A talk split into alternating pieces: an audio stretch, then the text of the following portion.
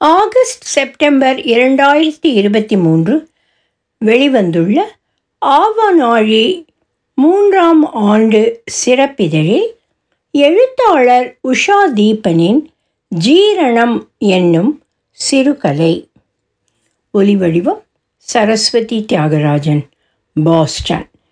என் மனது வெட்கியது சம்மணமிட்டு அமர்ந்து தலை குனிந்திருக்க கண்கள் கலங்கி முன்னால் விரிக்கப்பட்டிருந்த வாழை இலையை மறைத்தது. அந்த ஒரு கணத்தில் என்னென்னவோ எண்ணங்கள் படையெடுத்து வந்து என்னை கலங்கடித்தன.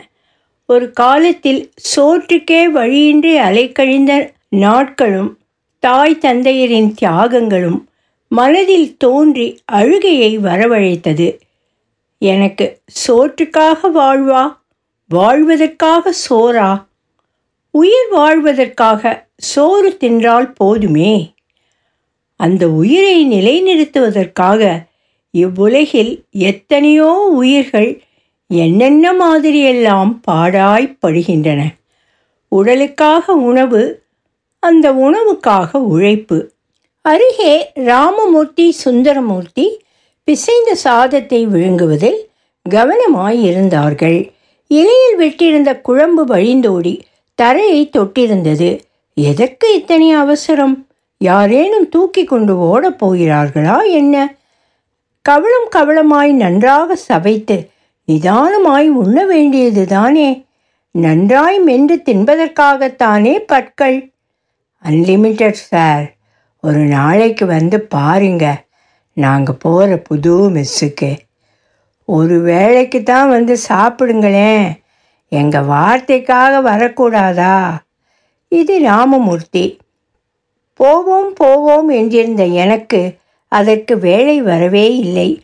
நாம் சொல்லியெல்லாம் சார் கேட்க மாட்டார். அவருக்கா தோணணும் டவுனுக்குள்ளே மணப்பலக மெஸ்ஸுக்கு தான் போவார். அதான் மலைக்கோட்டைக்கு பின்னால் இருக்கே. ஆண்டாள் வீதியில். அதுதான் அவருக்கு பிடிச்ச இடம். தூரம் தூரமாக போனாலும் பாலு சாருக்கு குவாலிட்டி தான் முக்கியம். குவான்டிட்டி இல்லை.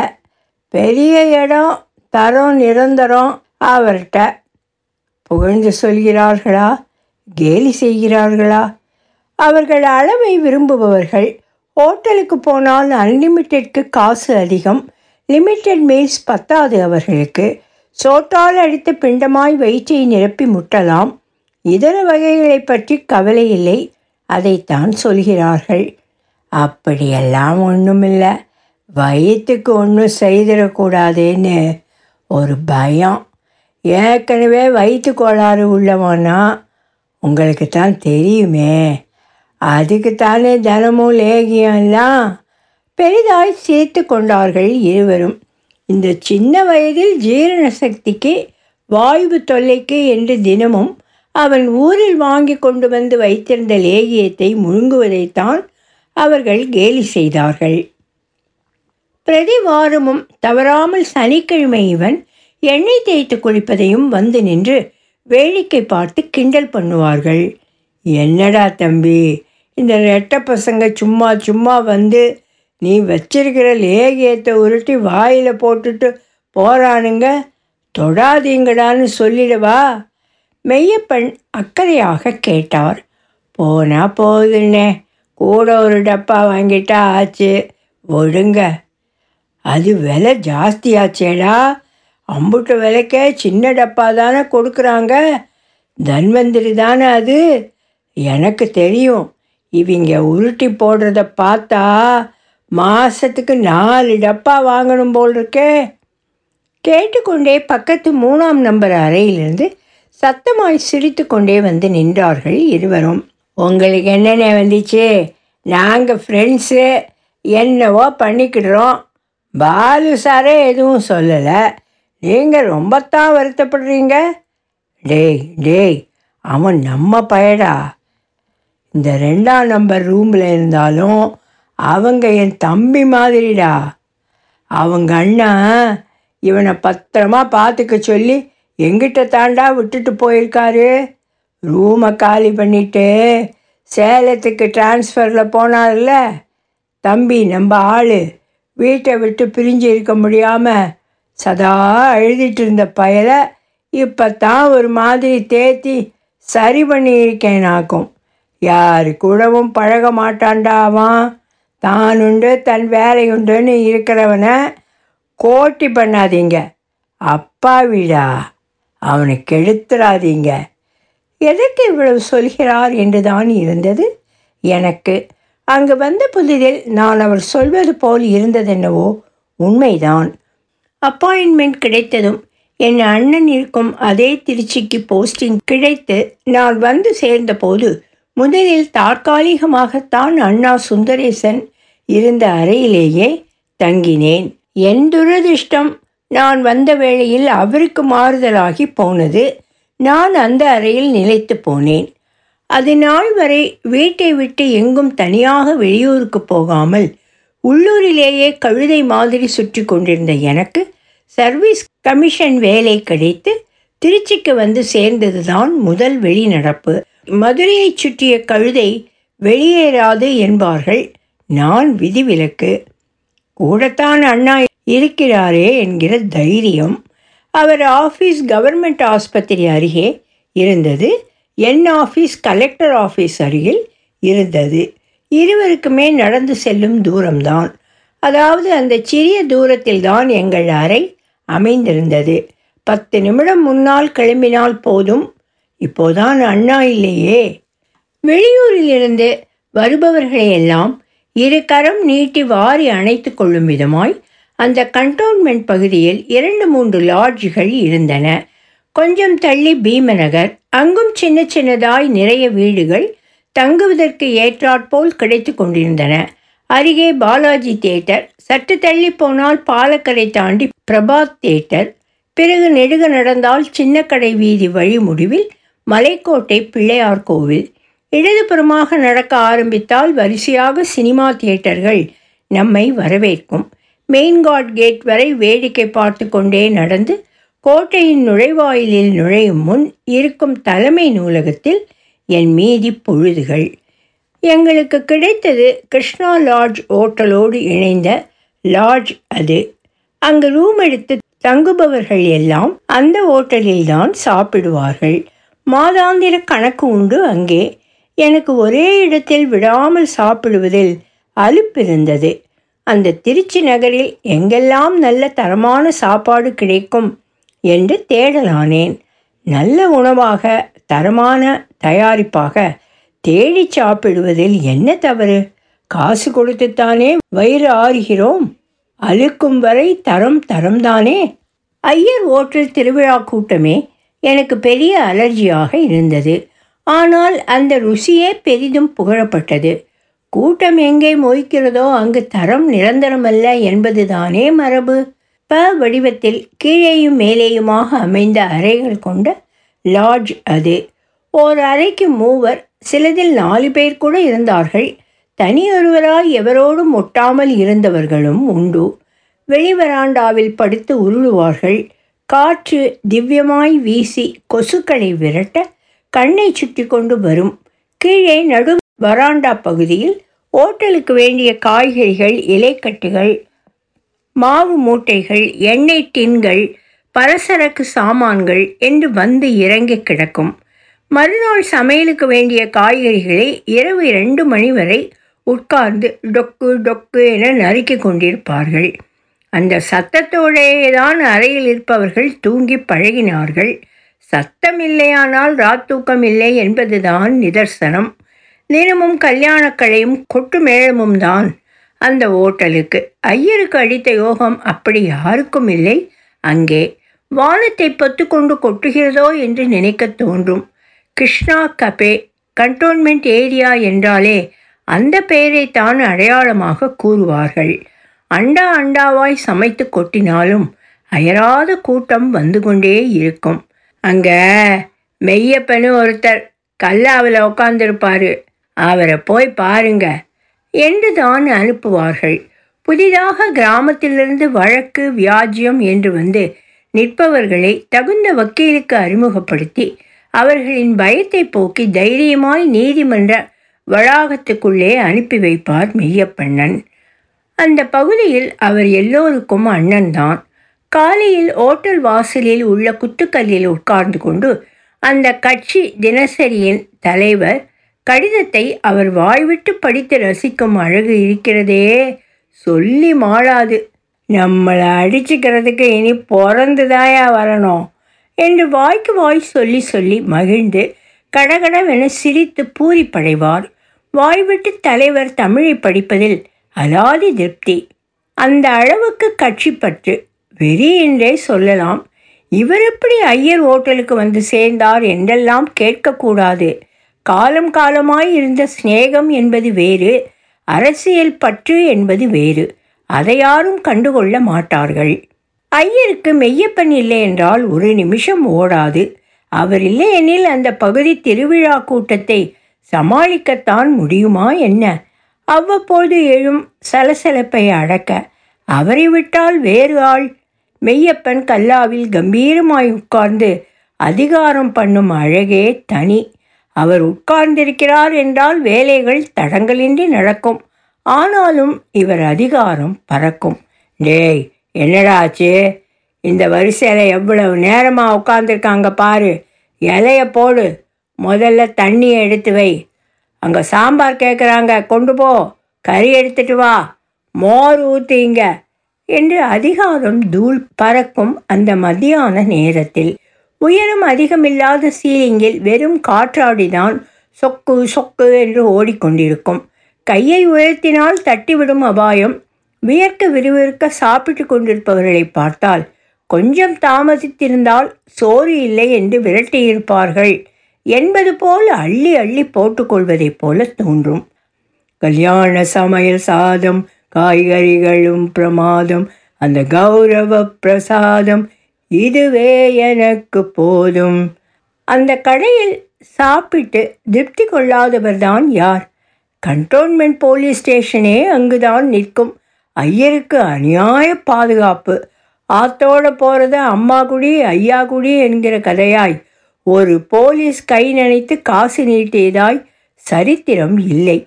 எல்லாவற்றையும் பகாசுரனாய் விழுங்கி நிமிர்ந்து நிற்கும் அன்னச்சத்திரம் அது. அந்த ஐயர் ஓட்டல் கிருஷ்ணா கபேக் என்று ஒரு தனித்துவம் இருக்கத்தான் செய்தது. சாப்பாடும் டிஃபன் ஐட்டங்களும் இனிப்பு வகைராக்களும் அப்படி ஒரு பர்மனண்ட் ருசி அங்கே லபித்திருந்தது. அதை அடித்து கொள்ள அந்த பகுதியில் வேறு எந்த ஓட்டலுக்கும் வக்கில்லை என்றுதான் சொல்ல வேண்டும். எத்தனையோ அளவை ஹோட்டல்களும் வந்து பார்த்து போட்டிக்கு நின்று ஓய்ந்துதான் போயின. நாற்பது ஐம்பது வருஷ அனுபவம் ஐயர் ஓட்டலை தூக்கி நிறுத்தியிருந்தது. அங்கு அமைந்தது போலான கைப்பக்குவமுள்ள சமையல் மாஸ்டர்கள் வேறு எங்கும் இல்லாததே முக்கிய காரணம். எங்கிருந்து தான் சாமி ஆளுகளை இழுத்துட்டு வரீங்க? என்று வியப்பார்கள். எல்லாம் தஞ்சாவூர் கைப்பாகம் ஐயா. நமக்கு வேண்டப்பட்டவாதான். என்பார் பெருமையோடு. எனக்குத்தான் பிரீதி இல்லை. இனிப்பு வகைராக்களை தட்டு தட்டாக கொண்டு வந்து காலை பதினோரு மணி வாக்கில் ஹாலின் பிரதான ஸ்டாலில் அடுக்கி பளிச்சென்று மஞ்சள் உருண்டை பல்பை எரியவிட்டால் பளபளவென்று ஒளிரும் வகை வகையான அன்றைய ஸ்வீட்டுகளும் ஸ்பெஷல் பலகாரங்களும் கொஞ்ச நேரத்திலேயே கல்லா கட்டிவிடும். இரண்டாவது சுற்றும் வந்து ஜாலை நிரப்பும் தான் அது மாலை நாலு மணியோடு ஓயும். தூள் பக்கோடா போட்டு கொண்டு வந்து மலை போல் அடுக்கினால் கோர்ட் வளாகம் உள்ளே அந்த மனம் புகுந்து ஆட்களை இழுத்து வந்து நிறுத்திவிடும். கோர்ட் ஆஃபீஸ்களில் பார்ட்டி என்றால் அமர்க்களப்படும் அன்று அன்றைய ஸ்வீட்களும் கார வகைகளும் அன்றன்றைக்கே தீர்ந்து போய் மாலை வீட்டுக்கென்று வாங்க தேடி வரும் ஆஃபீஸ் முடித்த பெண்மணிகளுக்கு அதிர்ஷ்டமிருந்தால் தான் கிடைக்கும். போடும் கல்யாண சாப்பாட்டிற்காக வருகிறார்களா? அல்லது அந்த இனிப்புகளுக்காக இப்படி மண்டுகிறார்களா என்று நினைத்து பார்க்கும் முன் கண் பார்வையிலிருந்து மறைந்து போகும் அளவுக்கான வியாபார வெற்றி கிருஷ்ணா கபே ஓனர் பிச்சுமணி ஐயருக்கு வாய்த்திருந்தது. அவருக்கு நொச்சியம் பகுதியில் இன்னொரு ஓட்டல் இருந்தது. அது அத்தனை ஓட்டம் இல்லை என்று சொன்னார்கள். வந்து போகும் போக்குவரத்து என்பது வேறு வந்து அடையும் ஜனப்பரிவாரம் என்பது வேறு. கேஸ் ஜெயிக்குதோ இல்லையோ சாமி உங்கள் ஹோட்டலில் கை நினைக்கிறதுக்காக வேணும். இங்கே வந்து போகணும் என்று வினோதமாய் சொல்வார்கள். ருசி கண்ட பூனையாய் மேய்வார்கள். வாய்தா வாய்தா என்று அலைந்து சோர்ந்தாலும் அவர்களை தெம்பாக நம்பிக்கையோடு ஊருக்கு திருப்பி அனுப்பும் சாமர்த்தியம் ஐயர் ஓட்டல் உணவுக்குத்தான் உண்டு. நம்ம கடையில் கை நினைச்சவாளுக்கு எப்பவுமே ஜெயம்தான். அதில் என்ன சந்தேகம் உங்களுக்கு? வயிறு நிறைஞ்சா மனசு நிறையும். கேஸில் ஜெயிச்சு ஊரில் கொண்டாடுறதுக்கு இங்கேருந்து ஸ்பெஷல் ஆர்டர் பண்ணி எல்லா வகை இனிப்பையும் வாங்கிட்டு போவாளாக்கும்.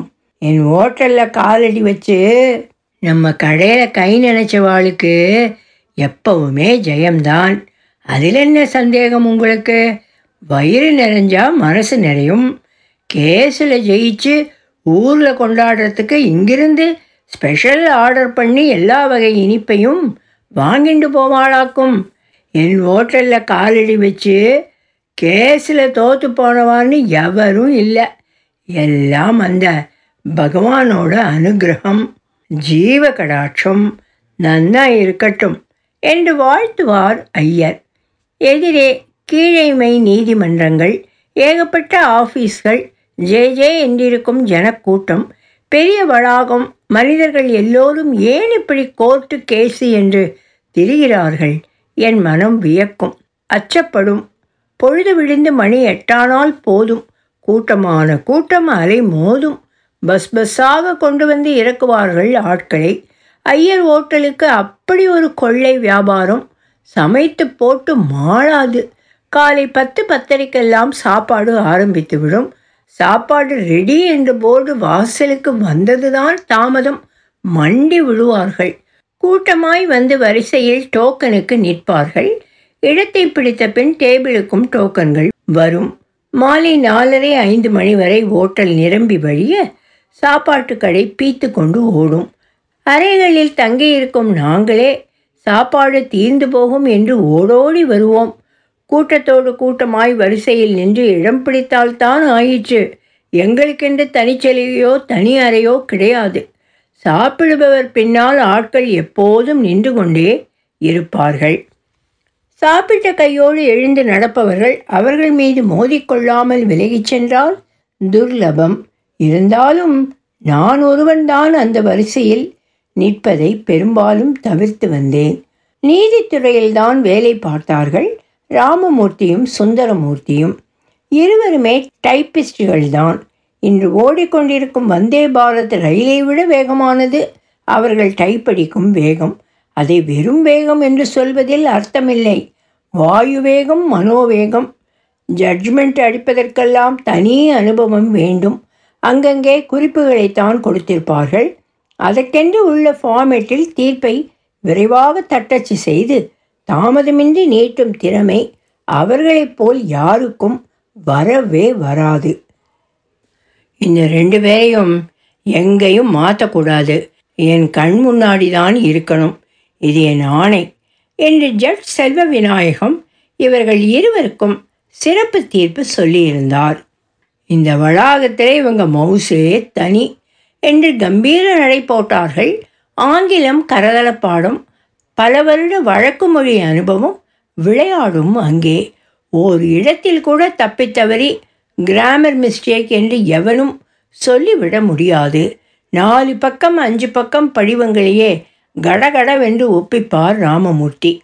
அசாத்திய தொழில் பக்தி அர்ப்பணிப்பு அநியாய வேலைக்கார ஆளுங்கய்யா நீங்கள் ரெண்டு பேரும் என்று சொல்லிக்கொண்டு ஏதாச்சும் ஒரு வழக்காடி மதிய சாப்பாட்டிற்கு இழுத்து கொண்டு வந்து விடுவார்கள் அவர்களே. விட்டால் போச்சு பிறகு ஒரு வாரம் பத்து நாள் ஓடிவிடும் அபாயம். எனக்கு தெரிய ராமமூர்த்தியும் சுந்தரமூர்த்தியும் கையில் காசு கொடுத்து சாப்பிட்டு நான் கண்கொண்டு பார்த்ததே இல்லை.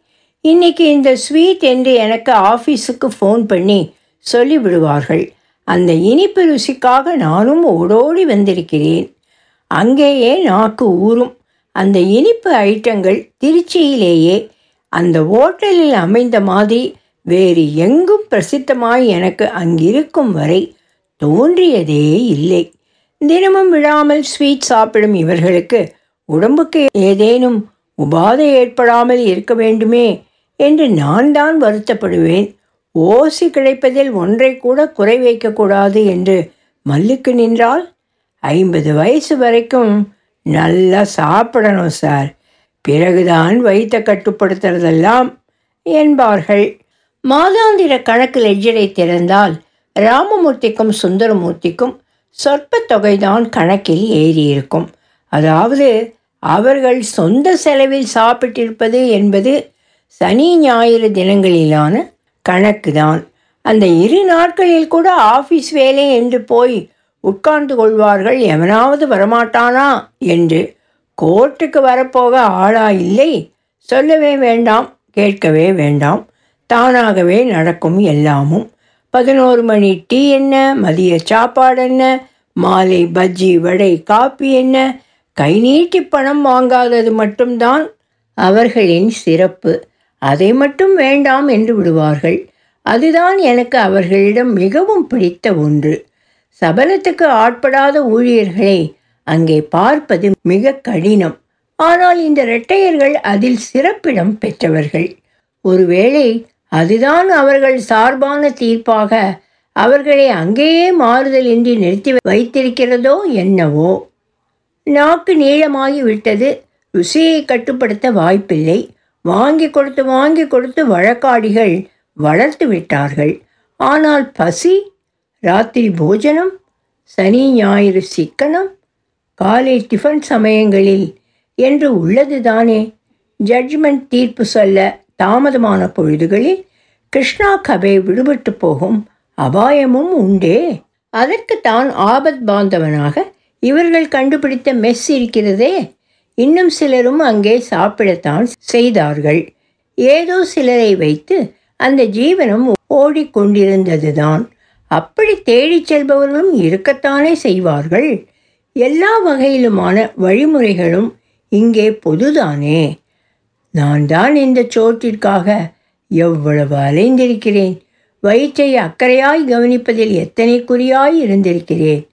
ஊரே அம்மும் ஓட்டலின் மாடியில் தங்கியிருந்தும் எந்தெந்த இடத்திலெல்லாம் வாய்க்கு ருசியாக டிஃபன் கிடைக்கும் மீல்ஸ் கிடைக்கும் என்று எவ்வளவு பேரை விசாரித்திருக்கிறேன். ஓடி தேடி போயிருக்கிறேன். பசிக்கு அலைந்தேனா ருசிக்கு அலைந்தேனா இப்படி ஒரு ஓட்டமா? சரியான போஜன பிரியன் என்றார்களா என்னை? காசு கொடுத்து சாப்பிடும்போது நல்ல சுகாதாரமான மெஸ் எங்கிருக்கிறது என்று தேடுவதும் ருசியான சாப்பாடு எங்கு கிடைக்கிறது என்று விசாரிப்பதிலும் என்ன தவறு? நல்ல ஹோட்டலாய் பார்த்து சாப்பிடு. அம்மா அடிக்கடி உஷார்படுத்துவாளே. பஸ் ஸ்டாண்டு பக்கம் சாரதா மெஸ் போவோமா? உயர்தர உணவகம். அங்கே விலை ஜாஸ்தி சார். என்று இரட்டையர் திரும்பியே பார்க்க மாட்டார்கள். மலைப்பலையை மெஸ் போவோம் என்றால் அவ்வளவு தூரம் போய்த்தான் ஆகணுமா? என்பார்கள். சரி தில்லை நகர் மெஸ் போவோம் என்றால் அவன் காய் ஒரு வாட்டிக்கு மேலே போட மாட்டான் சார் என்று சினுங்குவார்கள். மோர் சாதத்திற்கும் காய் கேட்பவர்கள் இவர்கள். பத்மா கஃபேல ராத்திரி இட்லிக்கு வத்த குழம்பு விடுவான். டிஃபனுக்கு அங்கே போவோம் என்றபோது ஓரிரு முறை வந்தார்கள். அத்தோடு சரி அவர்களுக்கு கப்பில் சாம்பார் எடுத்து வந்து அப்படியே கவிழ்த்த வேண்டும். பசிக்கு உணவு ருசிக்கல்ல நன்றாய் பசிக்க வைத்து தான் சாப்பிடவே கிளம்புவார்கள். அவர்கள் செய்யும் அசுர வேலைக்கு வயிறும் அகவானாகத்தான் கேட்கும். அந்த ஆண்டாள் தெரு மலைப்பலகை மெஸ்ஸை நானாகத்தான் கண்டுபிடித்தேன். அங்கே ஐந்து ரூபாய் விலை அதிகம்தான். அன்றைய நாளில் அது பெரிதுதான். ஆனாலும் சாப்பாடு ருசி தனிதான். ராத்திரியும் சாப்பாடு உண்டே அங்கே? இவர்களை எதிர்பார்த்து ஆகாது என்று சைக்கிளை எடுத்துக்கொண்டு பறந்து விடுவேன். சுத்தம் சோறு போடும் என்பதற்கிணங்க அங்கே வரிசையாய் மனைப்பலகை போட்டு சுத்தமான அகல நிகழமான இலை விரித்து பாங்காய் பரிமாறுவார்கள். இரண்டு காய் ஒரு கூட்டு வறுவல் பச்சடி அப்பளம் ஊறுகாய் சமயங்களில் வறுத்த மோர் மிளகாய் சீனி அவரைக்காய் வறுவல் என்று பல பலவென இலையில் வரிசையாக அவர்கள் வைக்கும் அழகே தனி. பெரிய பெரிய கல்யாணங்களுக்கு பழகியிருப்பார்களோ என்று தோன்றும் எனக்கு. பரிமாறுவதில் ஒரு வரிசை உண்டு. எதை எதை இலையில் எங்கே வைக்க வேண்டும் என்று. அது தப்பவே தப்பாது. முதலில் இலையில் எதை வைக்க வேண்டும்? பின்பு எது எதில் தொடர வேண்டும்? என்பது முதல் துல்லியம் உண்டு. அங்கே சாப்பிடும் பலரும் நீர் சுற்றுவார்கள். வலது கையை குழியாக்கி துளி நீர் விட்டு மூன்று சுற்று சுற்றி மீத தீர்த்தத்தை வாய்க்குள் விட்டுக்கொண்டு ஐந்து முறை துளித்துளி பருக்கைகளை நடுவிரல் மோதிர விரல் கட்டை விரலால் பிடித்து எடுத்து வாயில் போட்டுக்கொண்ட பிறகுதான் சாம்பார் என்று கேட்பார்கள். இதையெல்லாம் வரைமுறையோடு உணர்ந்து செய்யும் ஆண்டாள் தெரு மெஸ் உணவை தெய்வமாக போற்றும் இடமாய் விளங்கிய விதத்தில் எனக்கு அநியாய ஈர்ப்பு ஏற்பட்டு விட்டது. தவறாமல் ஒவ்வொரு அம்மாவாசைக்கும் பாயசம் இருக்கும். இது போக செவ்வாய் வெள்ளிக்கிழமைகளிலும் ஏன் ஞாயிற்றுக்கிழமை லீவு நாட்களில் கூட தவறாமல் கப்பில் பாயசம் வந்து உட்கார்ந்துவிடும். நான் தங்கி இருக்கும் அறையிலிருந்து தூரம்தான். ஆனால் அந்த வயசுக்கு எனக்கு அதெல்லாம் சிரமமாய் தெரியவில்லை. என்ன ஒரே ஒரு கஷ்டம் என்றால் தெப்பக்குளத்தை சுற்றி இருக்கும் இடங்களில் நிற்கும் நூற்றுக்கணக்கான வண்டிகளின் நடுவே ஏதேனும் ஒரு இடுக்கில் சைக்கிளை பாங்காய் நுழைத்து பூட்டிவிட்டு போக வேண்டியிருக்கும். திரும்பி வரும்போது வண்டியை எங்கு நிறுத்தினோம் என்கிற தடுமாற்றமும் ஏற்பட்டதுண்டு. காரணம் விட்ட இடத்தில் வண்டி இராது அனாயாசமாய் இடமாறி இருக்கும். அங்கிருந்து நடைதான் மலைக்கோட்டையின் பின்பகுதியின் குறுகிய சந்துகளில் நுழைந்து அந்த மெஸ்ஸை அடைய வேண்டி இருக்கும் அந்த பகுதியே மலைமலையாய் குடைந்தே உண்டாக்கின வீதிகளோ? என்று ஒரு சந்தேகம் எழும். அது ஒன்றுதான் சற்று சிரமமாய் நினைக்க தோன்றும். ஆனாலும் அவை அதையெல்லாவற்றையும் மறக்கடிக்கும். வாய்க்கு ருசியான மனைப்பலகை மலைப்பலகை மெஸ்ஸின் சாப்பாடு நம்மை திருப்திப்படுத்தி விடும் இருந்தாலும் ஒரே மாதிரியே சாப்பிட்டு கொண்டிருக்க முடியுமா? அடுத்த மாறுதலை மனம் கொஞ்ச நாளிலேயே எதிர்பார்க்குமே. இன்று வேறெங்கும் போனால் என்ன? என்ற நினைப்பு மனதில் எப்போதும் உண்டுதானே? அதற்குத்தான் இதோ நான் இருக்கிறேன் என்று ஸ்ரீரங்கத்திலிருந்து அந்த ஐயங்கார் ரெகுலராக வந்து கொண்டிருந்தார். இதென்னடா அதிசயம்? இத்தனை நாள் தெரியாமல் போயிற்றே. தேங்காய் சாதம் மாங்காய் சாதம் எலுமிச்சை சாதம் புளியோதரை கல்கண்டு சாதம் தயிர் சாதம் சமயங்களில் புதினா கொத்தமல்லி சாதம் ஏன் கேரட் சாதம் என்று கூட கொண்டு வந்து அமர்க்கலப்படுத்தி கொண்டிருந்தார் அவர். உச்சி பிள்ளையாரை வணங்கிவிட்டு ஆசுவாசமாய் இறங்கி சாலைக்கு வந்தபோது கோயில் வாசலில் ஒரே கூட்டம். கொஞ்சம் தாமதித்தால் எல்லாம் காலி. காக்காய் கூட்டம் போல் மொய்க்கும் ஜனம். தாமரை இலையில் வைத்து அங்கே இங்கே என்று முடிவில்லாமல் எடுத்து நீட்டிக்கொண்டே இருந்தார். அந்த சாதம் இந்த சாதம் என்று விடாமல் வாங்கி கொண்டிருப்பவர்கள் கரெக்டாக பணத்தை கொடுப்பார்களா என்கிற சந்தேகம் வந்தது. எனக்கு அதிகபட்சம் ஒரு மணி நேரம்தான் எல்லா வாளிகளும் காலி. அவை அத்தனையையும் ஒன்றுக்குள் ஒன்று வைத்து கோர்த்து ஒன்றாய் கட்டி இறுக்கி முதுகில் தொங்கவிட்டு கொண்டு நடையை கட்டி விடுகிற அழகே தனி. என் காலம் அப்படியும் கொஞ்சம் கழிந்து கொண்டிருந்தது. மனதுக்கு பிடித்த திருச்சி மாநகரத்தில் நான் சாப்பிடாத இடமே இல்லை. ஒரு கட்டத்தில் ஓட்டல் மெஸ் என சாப்பாடே மொத்தமுமாய் வெறுத்து போக ஓடி ஓடி சென்று எத்தனை காலம்தான் சோற்றுக்காக அலைவது என்று ஸ்தம்பித்து வெறும் பழங்களை வாங்கி வைத்துக்கொண்டு அறையிலேயே சாப்பிட்டு படுக்க ஆரம்பித்தேன். அந்த அளவுக்கு ஓட்டல் உணவின் மேல் வெறுப்பு மண்டிவிட்டது. தொடர்ந்து பத்து நாளைக்கு விடுப்பு எடுத்துக்கொண்டு ஊர் போய் அம்மா கையால் விதவிதமாய் சாப்பிட்டு திரும்பும்போது ஐயோ மறுபடி ஆரம்பிச்சிடுச்சா? என்று மனசு அழுது சுணங்கும். ஆஃபீஸில் ஒருத்தர் விடாமல் எனக்காக டிஃபனும் சாப்பாடும் கொண்டு வந்து தந்திருக்கிறார்கள். வெறும் மோர் சாதம் என்றாலும் நடுவில் பதித்திருக்கும் அந்த மாங்காய் வடுவோடு மதிய சாப்பாடு தேவாமிர்தமாய் இருக்கும். சோறு கண்ட இடம் சொர்க்கம் என்கிற பழமொழி இம்மாதிரி ஏங்கி தவித்தவனுக்குத்தான் சால பொருந்தும். எத்தனை நாளைக்குத்தான் பழம் தின்று கொட்டை போடுவது? அதற்கும் ஒரு நாள் கேடு வந்தது. அந்த வேளையில்தான் ராமசுந்தரமூர்த்தி இரட்டையர் என் பரிதாப நிலையை பார்த்து பாட்டி மெஸ்ஸுக்கு என்னை அழைத்தனர். என்னது? பாட்டியா? என்ன சுந்தரமூர்த்தி? பாட்டி நான் சொன்னீங்க. அந்த வார்த்தையே என்னை ஆட்டி பார்த்து விட்டது. எனக்கு வீட்டில் புகைப்படமாய் தொங்கும் பாட்டியின் உருவம் மனதில் நிழலாடியது. நான் பார்த்த ஒரே பாட்டி அப்பாவை பெற்ற மரகத பாட்டிதான்.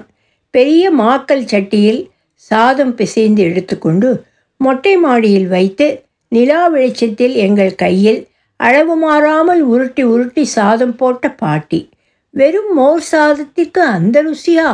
அல்லது அதை பிசைந்தெடுத்து வந்த பாட்டியின் கைக்கு வந்த ருசியா? அடிக்குழம்பு ஆணி போல என்று வழித்தெடுத்து பிழிந்து விடும் அந்த கடைசி வாய் உணவுக்காக எனக்கு எனக்கு என்று பரபரப்போம் நாங்கள். என்ன ராமமூர்த்தி நீங்களாவது சொல்லுங்களேன். வயசான பாட்டியாக மெஸ் வச்சு நடத்துகிறாங்க மனதில் ஈரம் தோய மறுபடி கேட்டேன். ஐயோ பாவம் ஐயோ பாவம் என்று அப்பொழுதே மனம் இறக்கப்பட ஆரம்பித்து விட்டது. கடும் வறுமையில் இருந்த எங்கள் குடும்பத்திற்கான மரகதம் பாட்டியின் தீவிர உழைப்பு எங்களை புடம்போட்டு நிறுத்தியிருந்த காலம் அது. காய்ச்சல் கரப்பு காமாலை என்று யார் வீட்டு வாசலில் வந்து நின்றாலும் இதோ வந்துட்டேன். நானாச்சு குழந்தையை எழுப்பித்தரேன். என்று ஓடுவாளே. அவள் கைராசிக்கு மந்திரித்து விபூதி போட்டால் வந்த வியாதி காணாமல் போனதே. காமாலைக்கு மந்திரிக்கிறேன் என்று பத்து நாள் பக்குவம் வைத்து அவர்கள் நோவை தான் வாங்கி கொண்டு சொஸ்தப்படுத்தி கொடுத்தாளே. அது மாதிரி தொண்டு செய்த பழுத்த பழமாய் நிற்கும் ஒரு கிழவியா மெஸ் நடத்துகிறாள்? ஆமாம் சார். அதான் வாங்க வாங்கன்னு விழாமல் கூப்பிட்டுட்ருக்கோம் நீங்கள் என்னடானா திரும்பியே பார்க்க மாட்டேங்கிறீங்க. வந்து ஆதரவு கொடுங்க சார். உங்களுக்கு பிடிக்கும்னு எங்கள் மனசுக்கு தோன்றதுனால தான் இவ்வளவு வற்புறுத்தி அழைக்கிறோம். எங்கெங்கோ அலைந்து நாக்கை வளர்த்து சுவைத்து எல்லா ருசியும் அமுந்து போய் கிடக்கும். என்னை பாட்டி மேஸ் எப்படி தூக்கி நிறுத்திவிடும்? வயதான கிடுகிடு பாட்டியால் அப்படி வடித்து கொட்டி வருபவர்களை திருப்திப்படுத்திவிட முடியுமா என்ன? எனக்கு நம்பிக்கை இல்லைதான். இதுவரை காணாத புது ருசியை என் நாக்குக்கு உணர்த்திவிட முடியுமா? பாட்டி பாட்டி என்று சொல்லி சங்கடப்படுத்துகிறார்களே. விட்டு உதற மனசு வரவில்லையே. நான் என்ன செய்ய? நட்புக்கு மதிப்பு வைத்து இரட்டையரோடு ஒரு நாள் போய்த்தான் பார்ப்போமே என்று கிளம்பித்தான். இதோ இங்கு வந்து உட்கார்ந்து கொண்டிருக்கிறேன். பாட்டியின் மெலிந்த சரீரத்தில் தலைக்கு முண்டனம் செய்து முக்காடிட்டு சுற்றியிருந்த நார்மடி புடவையோடு நெற்றியில் ஒரு நீள விபூதி கீற்று துலங்க தோல் துவண்டு நின்ற அந்த இழுங்கிய உருவம் என்னை முதல் பார்வையிலேயே கலங்கடித்து வீழ்த்தி விட்டது. வாங்கோ இவா சொல்லின்னே இருந்தா நீங்கள் வந்ததில் ரொம்ப சந்தோஷம் என்று பொக்கை வாய் குழைந்து பாட்டி கொடுத்த மகிழ்ச்சியான வரவேற்பு எனக்குள் ஒரு உயிர் நெருக்கத்தை சட்டென்று ஏற்படுத்தியது. என்ன? சாப்பிடாம ஏதோ யோசனையில் மூழ்கி இருக்கேன் இலைக்கு முன்னால் உட்காந்துண்டு யோசிச்சுட்டு இருந்தா எப்படி? சாப்பிடுங்கோ. நானும் உங்களை ரெண்டு நாளாக கவனிச்சுண்டு தான் வரேன். அணில் கொறிக்கிற மாதிரி இப்படி துளி துளியாக கொறிக்கிறேளே. நல்லா கை நிறைய எடுத்து வாய் நிறைய போட்டுண்டு சாப்பிடுங்கோ.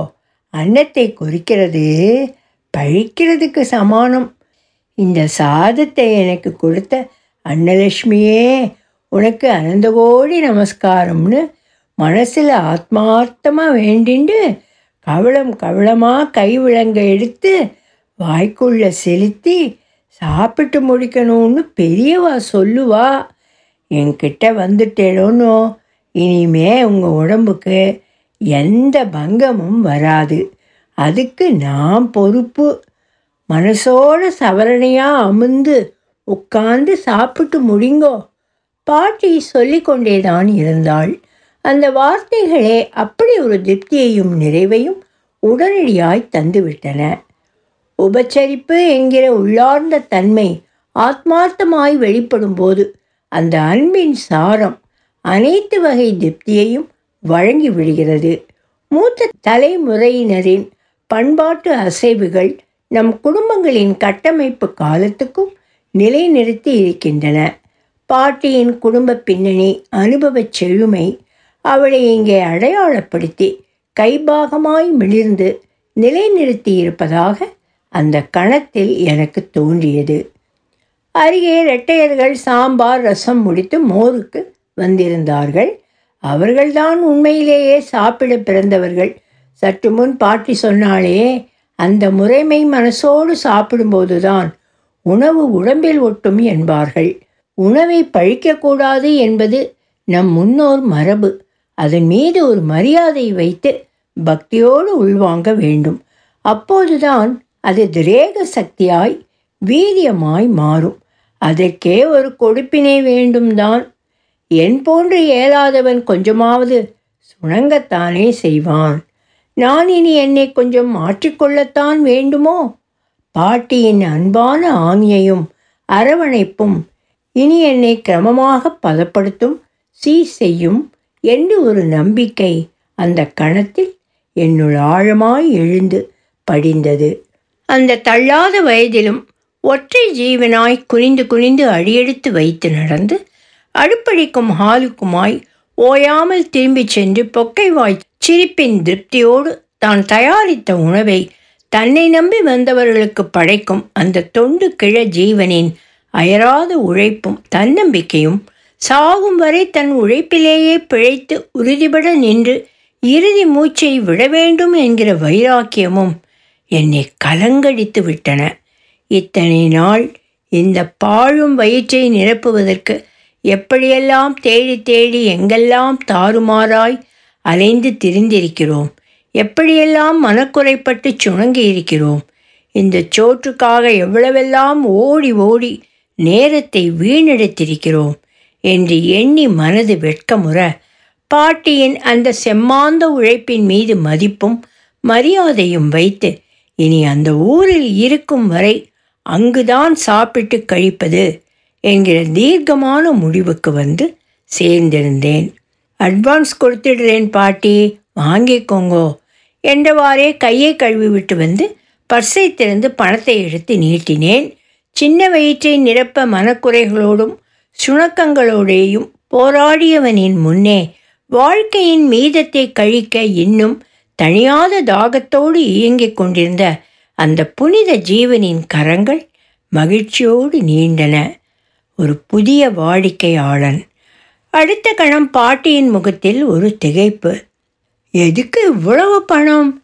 என்ன உண்டோ அது மட்டும் கொடுத்தா போரும் எல்லாரும் கொடுக்கிற அட்வான்ஸை நீங்களும் தாங்கோ. அவ்வளவுதான். மாதாந்திர கணக்கு தான் இருக்கவே இருக்கே. உழைப்பை மதிக்கும் பாட்டியின் தன்னம்பிக்கை மிக்க ஆசை இல்லாத பண்பான அந்த பேச்சு ஒரு மிகு மூத்த தலைமுறையின் அடிப்படை ஒழுக்கமும் தளராத முனைப்பும் என்று அடையாளப்படுத்தின எனக்கு. ஒரு நாள் இரவு சாப்பாட்டுக்கு தனியாக அல்லது இரட்டையரோடு வந்து அமர்ந்து பாட்டியை வற்புறுத்தி கச்சட்டி மோர் சாதம் பிசைந்து கையில் போடச் சொல்லி சாப்பிட வேண்டும். வினோத ஆசை எழுந்தது என்னுள் மாட்டேன் என்றா பாட்டி சொல்லிவிடப் போகிறாள். அன்பின் பரிமாணத்திற்கு அளவுண்டா என்ன? அன்பிற்கும் உண்டோ அடைக்கும் தாள்? ஒலிவடிவம் சரஸ்வதி தியாகராஜன் பாஸ்டன்.